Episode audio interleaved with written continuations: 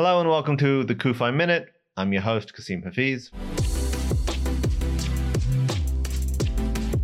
CUFI Minute.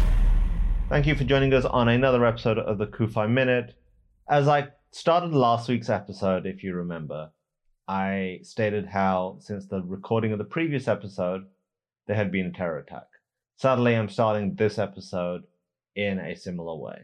Since our last recording, where we talked about the terror attacks that Israel was facing, there was another terror attack, this time in Tel Aviv on Dizengoff Street, a very popular thoroughfare, and three people were murdered by a Palestinian gunman.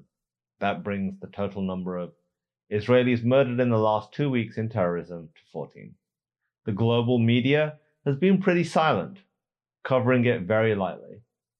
The attack that happened in Tel Aviv, like I said, a main part of Tel Aviv on a Thursday night when most Israelis would be out with friends, getting dinner or whatever, but the response was muted. If that had happened in any European city, there would have been greater outrage.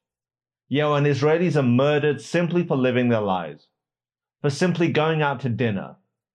When Israeli families are cut apart because of the hatred of terrorism, they're completely silent.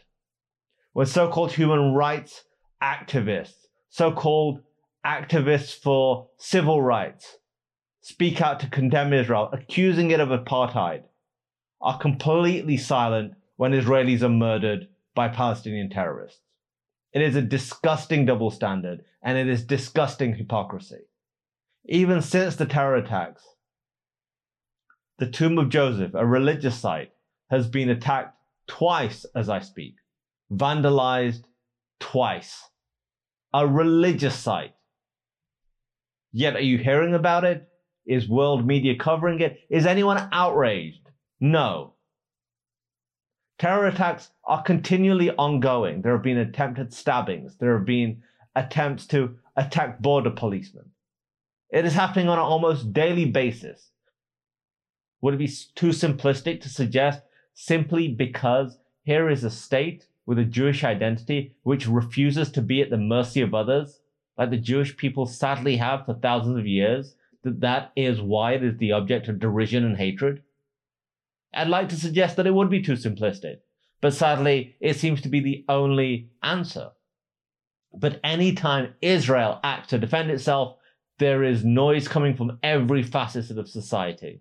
From the entertainment world to the sports world to the political world, everybody seems to have an opinion and everyone seems to want to demonize Israel. But those same people cannot bring themselves to condemn the murder of Israeli civilians.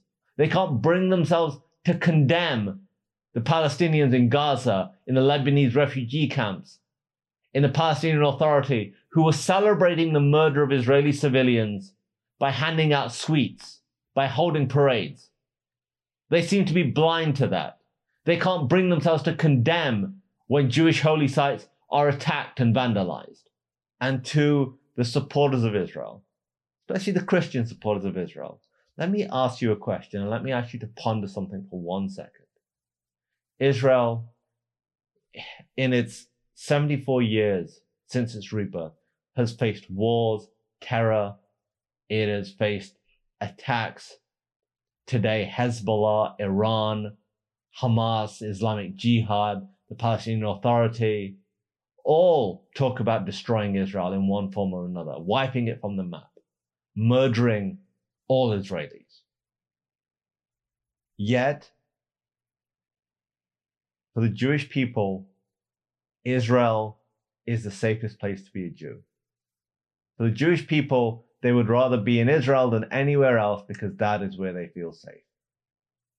What does that tell us of the global situation when it comes to anti Semitism? What does that tell us about the global attitude toward anti Semitism?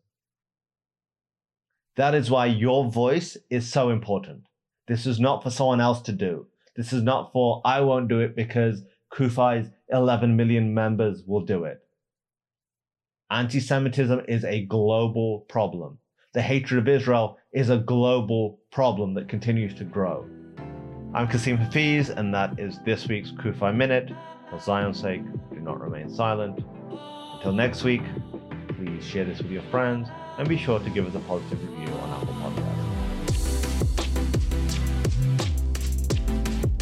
CUFI Minute.